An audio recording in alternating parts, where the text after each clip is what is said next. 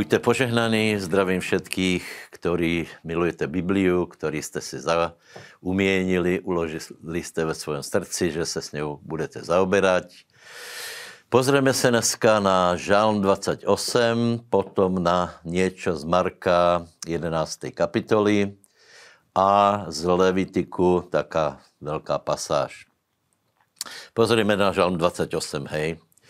Eh, je celkom zajímavé, lebo David tam hovorí o eh, pobožných a bezbožných. Hej. Eh, je skutečně zajímavé, že patriarchovia mali velké rozlišení mezi pobožným a bezbožným. Hej.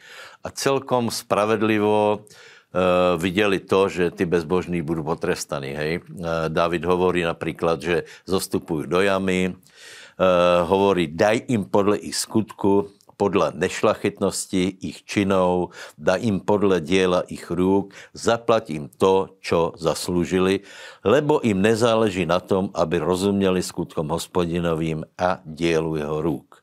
No a potom robí teda rozděl a hovorí, že že eh, on hledá pána a prosí, aby Boh požehnal těch, kteří hledají pána a má velikou nádej na hospodina a žalm končí v 9. verši nebo 8. verš a 9. Hospodin im je silou, pobožným teda, pevnosťou hojného spasenia, svojmu pomazanému je on. Spas o hospodine svůj lud a požehnaj svoje dědictvo a pas ich a nos ich až na veky. Amen. To prajem aj vám. Takže Marek 11. kapitola, no to jsou silné příběhy, Eh, pán prichází do Jeruzaléma, tie posledné dní, eh, obzře si chrám a ide do Becajdy. Hej, to je, to je kusok staďal. A potom je tam ten známý příběh o fíku, prosím vás. Hej. Eh, já vím, že o tomto příběhu se hovorí veľa, ale chcem povedat, že je to dobré, lebo je revoluční. Hej. Eh, pán, ako vieme, eh, zloročil fíku, ten fík vyschol. Hej. A potom na, na, na tomto příkladu vyučuje učeníkov o moci slova. Nedá se snad eh, prehnat ten důraz na důležitost moci slova a skutečně tento příběh tu je.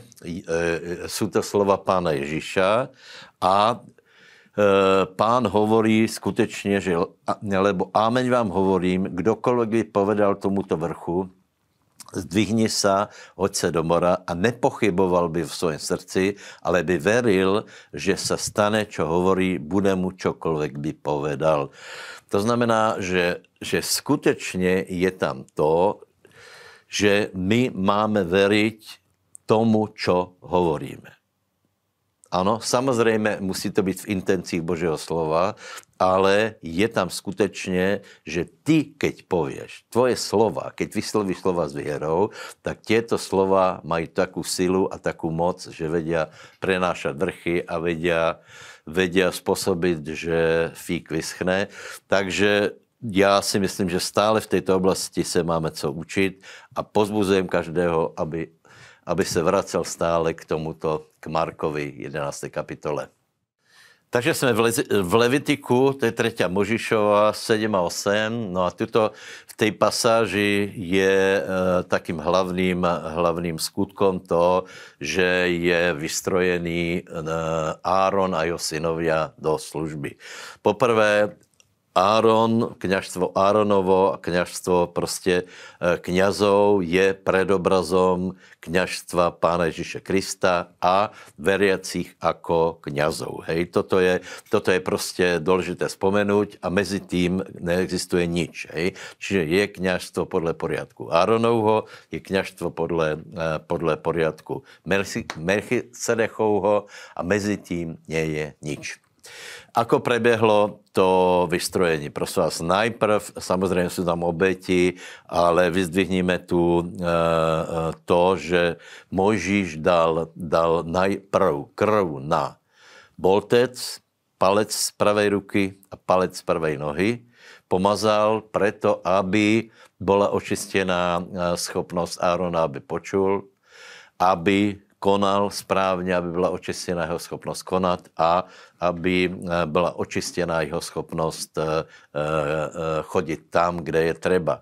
Čiže najprv bylo to očistěné, potom přichází olej a Možíš pomazává boltec, palec, ruky aj nohy aby jsme věděli počuť pána, aby jsme věděli robiť správné věci, aby jsme věděli chodit na správné města.